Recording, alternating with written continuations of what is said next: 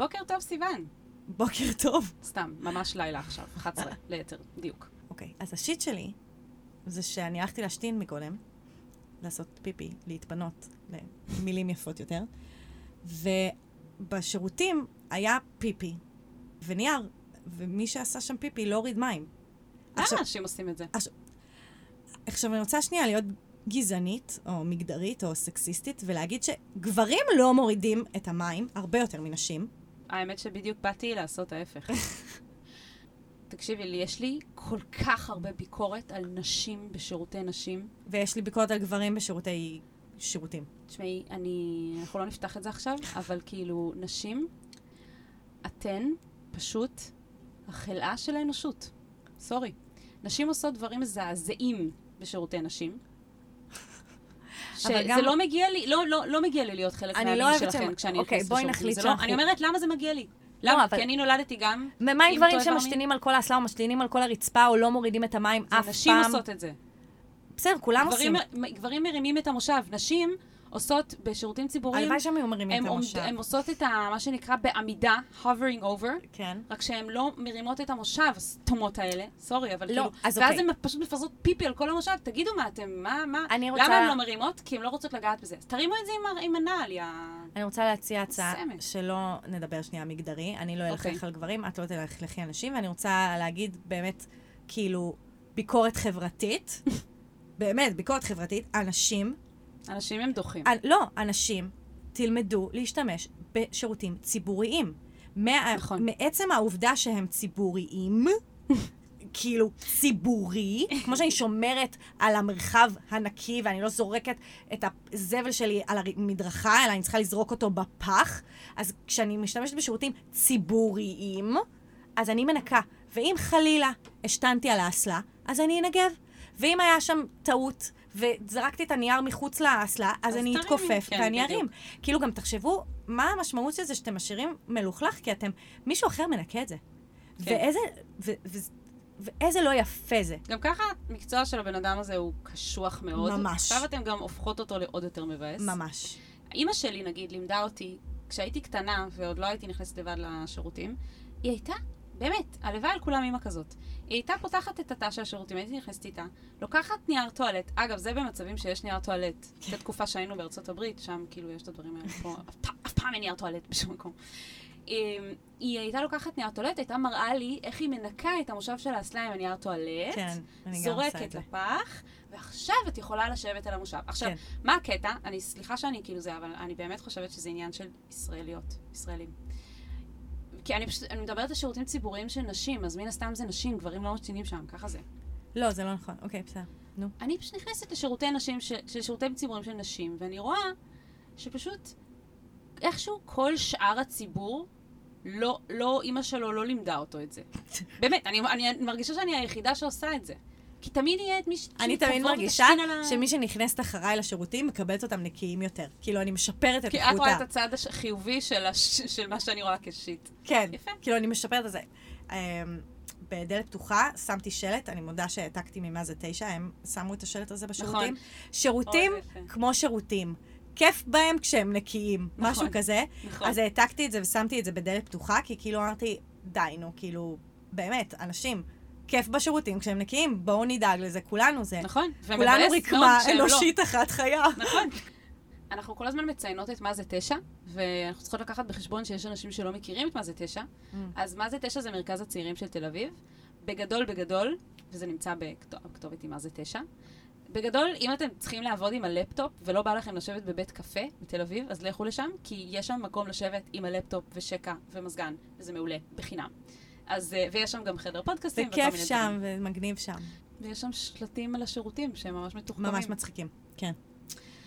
טוב, אז יהב, את רוצה לספר לנו על אה, חוקי הפורמט? אז ככה, אתם כותבים לנו על הבעיות שלכם, ואנחנו מקריאות את הפניות האנונימיות שנתתם לנו, ומייעצות לכם מה כדאי לכם לעשות, לפי דעתנו, ואז אתם אה, מרוצים, ואנחנו נהנות, ולכולם כיף. אז נתחיל? יאללה, נתחיל. אני ממש צריך עצה. אני ממש צריכה עצה. מה אני יכול לעשות במצב כזה?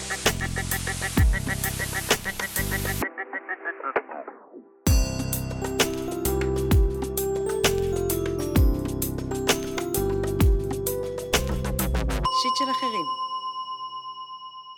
מיכל, בת 27. לפני שנתיים יצאתי ממערכת יחסים של חמש שנים. יצאתי ממנה והייתי באופוריה תקופה ארוכה מהעולם שבחוץ, מהאפשרויות שאינן נגמרות לכאורה. הייתי בכמה מערכות יחסים לא מחייבות, אבל מהר מאוד נכנסתי לעוד מערכת יחסים מחייבת שנמשכה שנה. בדיעבד אני מבינה ששתי מערכות היחסים היו לא בריאות עבורי. לפני ארבעה-חמישה חודשים נפרדתי מהבחור, ומהר מאוד חזרתי לשוק, מה שנקרא. הפעם בהרבה פחות התלהבות ואופוריה ובתחושה מציאותית יותר. אני יוצאת להרבה דייטים ואת רובם המוחלט אני ממצאת די מהר.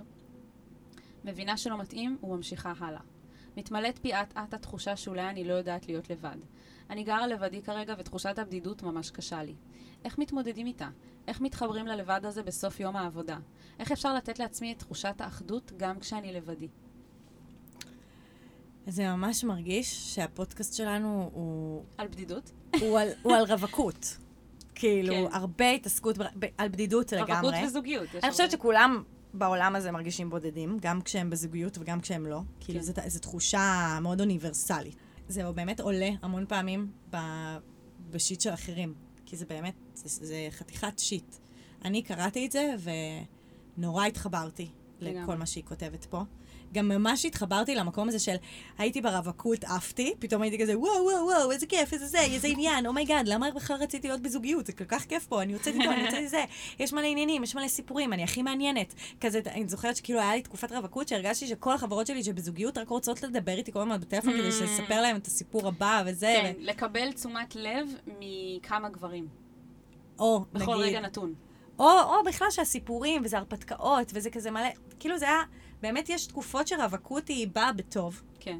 ואז פתאום רווקות לא באה בטוב. כאילו, היא פתאום פוגשת אותך באמת במקומות הכי הכי קשים שלך, וזה בדיוק מה שהיא מתארת פה, הקטע הזה של, של הבדידות, וכאילו איך מתמודדים איתה, ואני אני יכולה להגיד שזה השיט שלי, שאיתו אני מתמודדת, ואתמודד לעד. כאילו, המ- המקום של להיות לבד הוא לא מקום שאני אוהבת להיות בו. וזה, אני, כאילו, קודם כל, זה ממש יפה בעיניי שאת מדברת על זה ככה. הרבה אנשים כאילו לא מודים בזה. נכון. ו, וזה באמת, אה, כאילו, צריך ללמוד לעבוד עם, ה, עם הלבד, ו, וזה, וזה לא סיבה מספיק טובה לרצות להיות בזוגיות. בול. כן, זה תמיד מה שיהב אומר בעצם. נכון, כן. אמ, גם חשוב לי לציין, ממש כל הכבוד שהגעת למצב שאת מבינה שהיחסים האלה לא היו לך בריאים. כי אני חושבת שהרבה אנשים נמצאים ביחסים לא בריאים, אבל הם לא מספיקים להבין את זה בזמן. וזה נכון. צעד זה סופר ס- משמעותי בהתפתחות שלך זה בריא. כאדם זה וכאישה. בריא. זה ממש בריא. זה ממש, את כאילו עשית פה קפיצה, כאילו את, את עכשיו במצ... בחרת במצב... בעצמך. כן, את מצב, את במצב כזה בודד ולבד עכשיו וקשה, ו, ו, ואת שוכחת שבעצם עשית לעצמך טובה גדולה. בזה ממש. שהצלחת להגיע למקום שאומר כאילו, מגיע לי יותר טוב מזה. ממש, וואי, כל וכמו כך. שאמרתי באחד הפרקים הקודמים, עד מתי גברים רעילים. אז uh, את לא צריכה את זה בחיים שלך, את uh, יכולה uh, להיות עם גברים לא רעילים, ואני חושבת שהשלב הבא, כאילו עשית איזושהי קפיצה, כאילו כמו שאמרתי, עשית התקדמות משמעותית, אז כל הכבוד, ועכשיו יש לך עוד שלב, והשלב הבא זה ללמוד להתמודד עם בדידות. וזה נכון. מצריך הרבה אומץ, וזה זה גם מאוד אמיץ לכתוב את זה שחור על גבי לבן, להגיד בקול רם, אני נכון. מרגישה בדידות. זה ה, מה שנקרא, השלב הראשון בשלב הזה. נכון. ואני חושבת שאת על דרך המלך, אבל uh, נראה לי את כאילו כתבת לנו, כי את כזה אומרת, אוקיי, מה השלב הבא? אני יודעת שאני בודדה, אני יודעת שאני לא יודעת להיות לבד, אני יודעת שעברתי את השלב שאני מבינה שמגיע לי יותר טוב מגבר רעיל. אוקיי, עכשיו מה, לא, מה אני- הדבר הבא? נכון, אני, אני גם חושבת שכאילו, את לא צריכה להתאהב בלבד שלך. זה לא שזה, זה עכשיו משימת החיים שכאילו את חייבת לאהוב את זה. את יכולה להתיידד עם זה. כלומר, כן. את יכולה להתיידד ולה, ו, ולהבין מה עושה לך טוב ברגעים האלה, וללמוד את עצמך, וגם לא להיות שיפוטית. הרי מה קורה הרבה פעמים? אנחנו, את לבד, ואז קשה לך, ואז את כועסת על עצמך שקשה לך להיות לבד, ואז זה כאילו... זה, ואז את אומרת, אוף, איזה אפסית אני. זה רגש שלילי על רגש שלילי. כאילו. כן. תנקי את הכעס של עצמך על זה שאת לא כיף לך לבד, ופשוט תכירי בזה שכן, לפעמים פשוט לא כיף להיות לבד. כלומר, וזה ממש אנושי. בדיוק, זה לא... בללמוד להיות לבד, חלק מהסיפור זה גם להכיר בזה שזה לפעמים לא כיף, וזה לאכול הרבה שיט כזה עם עצמך, וזה, וזה גם חלק מה, מהדיל ב, ב, בסיפור הזה של הלהיות לבד. אני הולכת להגיד משהו ממש היפי, ולשהות בזה. לא, זה לא היפי בכלל, זה הכי כאילו, נכון. היכולת להגיד, אני בודדה עכשיו, בדיוק. קשה לי, אני רוצה שיהיה מישהו כאן איתי, ואין עכשיו, ואין מה לעשות עם זה, ואי אפשר לברוח מזה, פשוט להיות בזה. ומתישהו, כאילו, מתישהו זה הולך להשתנות, לא כרגע, שזה בסדר. אני שמתי לב שכשאני לבד, הרבה פעמים אני עולה בי עצב. אין סיבה. כן. לא קרה משהו, פשוט עולה עצב. והרבה פעמים על העצב הזה אני כועסת. כאילו, אני אומרת, למה את עצובה? למה את עצובה? כן, למה את לא כזה, כן. כיף לי בחברת עצמי. כן. אני פשוט כזאת מגניבה, שלא מפריע לי להיות לבד. בדיוק. להפך, אני ממש רוצה את הלבד שלי. לא, אז תני כולנו לעצמך, לא כאלה. בדיוק, תני לעצמך לפעמים. להיות עצובה. ברגעים האלה שאת לבד ואת עצובה, תהיי עצובה. פשוט תהיי עצובה ותבכי. וכמו בסרט אה, הכל בראש, אה, אוי, עם. עם סדנס, שכזה כל הזמן, כאילו היא מנסה כזה, של, איך קוראים לה? שהיא לא תהיה השמחה. נכון. אה, אה, איך קוראים לה? לא השמחה. זוכרת. שכזה היא לא תהיה, היא לא תהיה, אבל אז מה שהם מבינים זה, אני זוכרת שראיתי את הסרט הזה, זה סרט מצויר ופשוט בכיתי. וואו, סרט מה- מדהים. סרט כל כך יפה, אבל כאילו העצב צריך לתת לו מקום לעלות, כי אחריו מגיעה הקלה, שמחה, הרבה רגשות יכולים להתפ... כאילו... לא, לא רק בגלל זה. להתפנות. לא רק כי כאילו זה מפנה מקום, אלא כי זה חלק מהחיים, העצב. נכון, בדיוק. וזה חלק מהחוויה האנושית. נכון. וכאילו, אם אנחנו מנסים לברוח מזה, אז אנחנו חוטאים לעצמנו באיזשהו מקום. נכון. וכולנו עושים את זה כל הזמן, אגב, אנחנו כאלה, אתה יודע, כאלה חכמות. לא. כן. אני כל הזמן בורחת מלהיות לבד, כולנו עושים את זה, נכון. כולנו, את כאילו אומרת איך מתחברים ללבד הזה בסוף יום העבודה, זה שזה פשוט ניסחת את זה כל כך מושלם, כי כאילו אני מכירה סיטואציות שאני כזה בסוף יום עבודה, כבר מובטלת מלא זמן, אני לא יודעת מה זה יום עבודה, אבל אני כאילו עשיתי משהו שאני צריכה לעשות, ועכשיו בא לי לשבת עם חבר או חברה. ווואלה, כאילו, לפעמים אני אומרת לעצמי, בסדר, יא, וכאילו אנשים לא פנויים, לא זה, לא מסתדר, בסדר, אוקיי. פשוט תהיי לבד קצת. כזה, איך מתחברים ללבד הזה? זה נראה לי שאלת השאלות. אמ, פשוט נראה לי מבינים שאת לא לבד בזה, שזה נשמע אירוני, אבל כזה, הרבה אנשים, אם לא כולם, חווים את זה, לא כולם מתמודדים עם זה, זה ההבדל. כלומר, הרבה אנשים מרגישים את הלבד הזה, ואת כאילו יכולה לבחור להתמודד עם זה ולהכיל את זה, ולפעמים כן לנסות uh, למלא את החלל הזה עם איזה חבר או חברה, או לפעמים לא, ולפעמים נגיד uh, לצאת עם מישהו, וכדי למלא את החלל הזה, זה גם אנושי.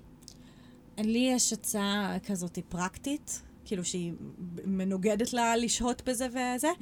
אני אוהבת פתקים בפלאפון, את האפליקציה. פתק נוטס, כן, מהמם. פתקים. ואחרי איזה, באמת איזה פעם אחת שהיה לי לבד כזה הארדקור והיה לי קשה איתו, אז החלטתי לייצר פתק שכתבתי בו דברים שכיף לי לעשות כשאני לבד. כדי להזכיר לעצמי מה אני אוהבת לעשות כשאני לבד. ואז כאילו כשיגיע הרגע הזה, Mm, שאני. אהיה לבד, אני אפתח את הפתק והוא יזכיר לי כזה מה הדברים שמשמחים אותי כשאני אוי, זה לבד. מהמם. כן, זה מהמם, אוקיי. חשבתי שזה... שזה קלישאתי או משהו? לא, שזה גרמני כזה, שיש לי פתק לכל דבר. ובאמת, יש לי פתק לכל דבר, נפתח את זה בזמן אחר. וואו, אמ, כן. זה רעיון מקסים, לא חשבתי על זה. כן. אה, לי יש הרבה דברים שאני אוהבת לעשות לבד, אה, בעיקר הסחות דעת, כמו נטפליקס ו... ולקרוא, וזה בסדר. כאילו, תמצ... יש שם בחוץ גם אה, מלא דברים שיסיחו לך את הדעת מלהיות לבד. זה לא טיפ כאילו בוגר במיוחד, אבל וואלה, וואלה, כולנו עושים את זה. לפעמים, תשמעי את הפודקאסט שלנו. אה, באמת אני אומרת, הפודקאסט שלנו, ספציפית, אני חושבת שהוא אחד, אחד הדברים הכי משמעותיים בו, זה שאנשים מרגישים בו איתו לא לבד? פחות לבד. או. וואו, אני כן. קצת יותר יוסי סייס ממה שהייתי קודם, מרגישה. מי זה יוסי סייס? מה? סיוון לוטן. אנחנו נעבור את זה אחר כך. כן. אנחנו- אה, אחרי השיעור. אחרי השיעור. בקיצור, אבל לא, אני, אחרי. סתם, אני באמת חושבת שיש, שההרגשה של לכולם קשה וחרא, זה באמת הרגשה שגורמת לכולם להרגיש פחות לבד. אז אם את לפעמים מרגישה בודדה, את מוזמנת להקשיב לנו. כן. אה, שאלת שאלה, כאילו, איך אפשר לתת לעצמי את תחושת האחדות גם כשאני לבדי? אז כאילו, זה קצת אה, עצה פטרונית כזאת ומעצבנת, אבל כזה מדיטציה, אה, אם עושים אותה הרבה, נכון. זה אז תרגול. נראה לי, אני עוד לא, עוד לא הגעתי לגמרי לשם, אני מנסה, עוד לא הצלחתי, אבל uh, זה שאני מנסה זה נראה לי כבר uh, טוב. אבל uh, הרבה אנשים שעושים הרבה מדיטציה הם מתארים תחושת אחדות שהם יודעים, כשהם כן. לבדם. כי הם אז מצליחים יותר להיות לבד, הם מצליחים יותר להסתדר. אני, אני על כן. זה.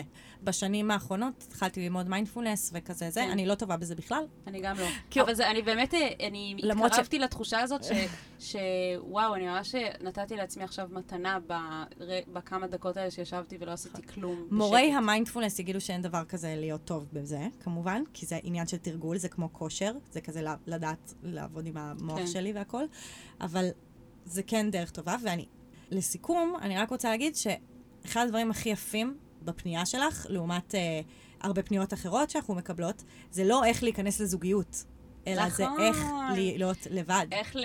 יפה, לא, לא חשבתי על זה בכלל. גם אני לא. כאילו, פתאום מיכל? חשבתי על זה. מיכל, מיכל, את מדהימה. ממש.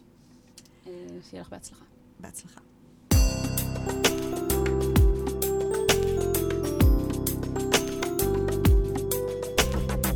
שיט של אחרים.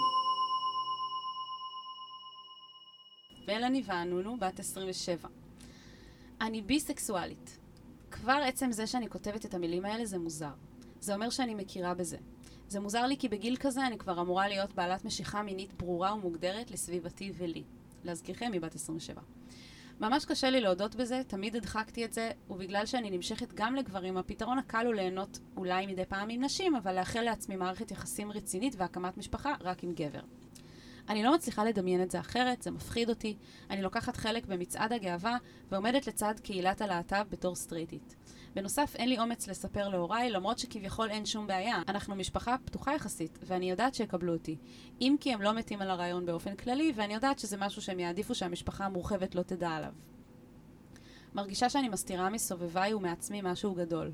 איך לספר להוריי? איך להכיר בזה? זה מרגיש לי כמו לקפוץ ממקפצה בגובה 20 מטר ושאני לא מסוגלת. מנגד, אני לא רוצה לחיות עוד בהכחשה. וואי.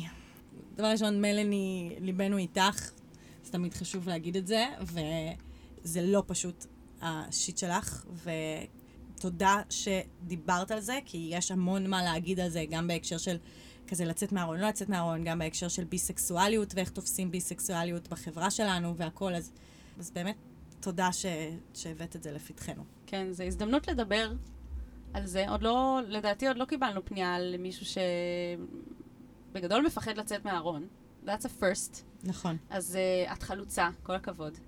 את עומדת בפני סוגיה סופר סופר מורכבת. אני בתור סטרייטית מרגישה שקצת קטונתי, מה שנקרא, ושאין לי, לי יכולת כל כך לייעץ לך יותר מאנשים שהם כן אה, לא בארון בתור להט"בים. יש כאילו את התפיסה הזאת של לצאת מהארון זה כזה או הכל או כלום. זה כזה או שאני אומרת למישהו אחד ואז כל העולם יודע, או שאני כזה בארון ומסתירה את זה ואף אחד לא יודע. ואני חיה עם זה, עם עצמי סוחבת את הסוד הזה כל החיים. ואני חושבת שאולי יש, או אני לא יודעת אם לקרוא לזה אמצע, או לקרוא לזה תהליך, אבל למשל אני מתארת פה סיטואציה אה, היפותטית. אמרת שאת כזה עומדת לצד הקהילה הגאה כסטרייטית, אני מניחה שיש לך חברים שהם לא סטרייטים, אם יש לך חבר או חברה להט"בים, באמת אה, חברים קרובים. מעבר לזה שאת תצייני מן הסתם שכאילו זה ביניכם ובבקשה שהשיחה הזאת תישאר ביניכם, אני גם בטוחה שהם יבינו יותר מכל אחד אחר שזה צריך להישאר ביניכם, כי הם יודעים מה זה כש- when people out each other, זה לא לעניין. מהמם. אה, ולספר להם, לספר להם שאת אה, נמשכת גם לנשים, להתייעץ, לשאול, לפרוק, גם להרגיש, אפילו להרגיש שבן אדם אחד יודע, גם אם זה בן אדם אחד שהוא לא רק את, אני חושבת שזה כבר תהיה הקלה יותר מלא לספר לאף אחד. אז כאילו אפשר להגיד שאני כזה מייעצת לך לצאת מהארון מול בן אדם אחד, אבל האם זה לא נחשב לצאת מהארון כי זה רק בן אדם אחד? האם לצאת מהארון זה רק לה, להגיד את זה מול כל העולם? לא יודעת, אבל אולי לצאת מהארון מול בן אדם אחד זה צעד אחד יותר מלהכחיש ולשמור בסוד כל החיים. אני חושבת ששנייה לפני שאנחנו מדברות על היציאה מהארון, שזה השלב הבא, קודם כל אנחנו צריכות לדבר על איך שהיא מרגישה עם עצמה. כי בעצם מה, מה הסיפור עם היציאה מהארון במרכאות? כלומר, אם היינו חברה שמקבלת כזה, את, את כל הנטיות המיניות, אז אף אחד לא היה צריך לצאת מהארון, אז, ואנשים היו גם מקבלים את עצמם, וזה לא היה עניין נכון. של לצ- לצאת מהארון, זה רק פשוט היה כזה לספר לאנשים כזה, למי לא, אני זה- נמשכת. זה כאילו... לפני אם, הייתה, אם החברה הייתה מקבלת. זה אם זה לא היה כל כך ברור שהדיפולט הוא הטרוסקסואליות, בדיוק. הטרונורמטיביות. בדיוק. כולנו היינו מניחים שאנחנו צריכים, כשאנחנו פוגשים בן אדם, הוא צריך לספר לנו למי הוא נמשך. כאילו, בכלל לא היינו מניחים עליו שהוא נמשך נמשך למגדר ל- השני. כן, בדיוק. בדיוק. עכשיו, אמרת כאן דבר שאני רוצה שנייה להתייחס אליו, שאת אמורה להיות בעלת משיכה מינית ברורה ומוגדרת לסביבה ולך. אז זה, אפשר לקחת את זה לשני מקומות. אחד, ביסקסואליות זה משיכה מינית מוגדרת. זה שאת נמשכת לשני המגדרים, זה משיכה מינית מוגדרת. את לא צריכה להחליט גברים או נשים, כי את נמשכת לשניהם. אני רק רוצה להגיד, זכית. יש לך כן. מבחר. נראה לי היא פשוט אה, ניסתה להגיד שזה התחבר לה בתקופה, כאילו שזה לא תמיד היה ברור לה. יש אנשים שאומרים זה תמיד היה לי ברור שאני כך וכך. כנראה שזה משהו שנהיה לה ברור רק לאחרונה, אולי בגיל קצת יותר מבוגר, אבל אני חושבת, באמת, כאילו, אני הולכת להגיד את זה קצת בוט... שחררי מה בגיל הזה אמורה להיות ממש, משהו. כל ממש. דבר, כי אמור, המילה הזאת אמור, כן, אז אמור קשה. להיות בגיל, בכל מיני גילאים, מלא דברים. למשל, בין היתר, משפחה אמורה, בגרשיים, להיות אימא, אבא וילדים. והנה, ראינו שגם זה לא מה שבהכרח נכון, ויש הרבה אנשים שרואים על החיים שלהם ועל החיים של חברים שלהם שהאמור הזה, הוא אין לו משמעות. אז כאילו, אני נתתי דוגמה שהיא סופר רלוונטית, אבל אמורים להיות לנו כל כך הרבה דברים בחיים בגיל הזה שלא קורים, וזה ממש בסדר. אין שום אה, גיל שזה כאילו נכון. אה, לגיטימי או נורמלי לצאת מהארון. יש אנשים שיוצאים מהארון בגיל 50-60 נכון. יותר, נכון. יש אנשים שיוצאים מהארון בגיל 5, הכל בסדר, כאילו. נכון. לא משנה בת כמה את, הכל בסדר. וגם אני רוצה להגיד שמשיכה מינית היא דבר פלואידי. אני לא אומרת את זה בהקשר של, אה, אל תדאגי, יום אחד את תחליטי, כאילו, ממש לא מהמקום הזה, אלא ממקום של, אנחנו מגלים בעצמנו כל הזמן תשוקות חדשות, משיכות אחרות, דברים זזים בתוכנו. ואין, לא צריכה להיות ציפייה שאנחנו נהיה סטטיים. אז זה גם בסדר אם דברים יתחברו לך, אם דברים נעו בך, ובעצם המשיכה הזאת היא הפכה להיות יותר מובהקת רק בשנים האחרונות. כאילו, אין בזה שום בושה, להפך, זה כזה, זה הדרך שאת עושה. אפילו באמת, זה לא חייב להיות לצאת מהארון, אלא כזה, בהקשר של כזה, כל החיים חשבתי על זה ועכשיו אני סוף סוף מספרת לכם, אלא זה, לאחרונה הבנתי שאני נמשכת גם לנשים. כזה, תשמעו את הידיעה האחרונה מפי כן. מלאני ואנונו, כאילו מעין כזה, זה לא חייב להיות ממקום של אה, איך לא הבנתי את זה עד עכשיו. גם יש חוגים מסוימים, אני שמתי לב, שבהם זה אפילו לא באמת כזה דרמטי. יש כאילו נשים שאמרו לי כזה, כן, אז כזה אני גם בקטע של לנסות אה, התנסויות עם נשים, אני חושבת שזה כאילו משהו שאני הייתי רוצה כזה to explore, וזה כזה, אף אחד לא אפילו מרים גבה, כולם כזה, אה, אוקיי, סבבה, כאילו, בהצלחה עם זה. ברור לי שאני קצת כאילו, אולי, אוקיי, זה לא שזה קטן יותר ממה שזה, זה עדיין, אני, אני מבינה כאילו כמה שזה באמת דרמטי להיות בסיטואציה שאת מרגישה שאת מסתירה מכל האנשים משהו כל כך חשוב, אבל אה, אני לא חושבת ש, שזה, כאילו, לא בכל מקום אנשים יראו את זה בתור כזה, אוקיי, חשבנו שהיא ככה ועכשיו היא ככה. כן, אה, יש מלא אנשים שפשוט יהיו כזה, נכון. סבבה, הרבה פעמים אנחנו, הש, אכפת לנו יש לנו כזה. השלכה על איך, ה- על איך החברה תגיב, כאילו, או איך ההורים שלנו יגיבו, איך אנחנו משליכים. וזה הרבה פעמים קשור למה שאנחנו מרגישים לגבי עצמנו. ובגלל זה התחלתי בזה שקודם כל את צריכה לקבל את עצמך.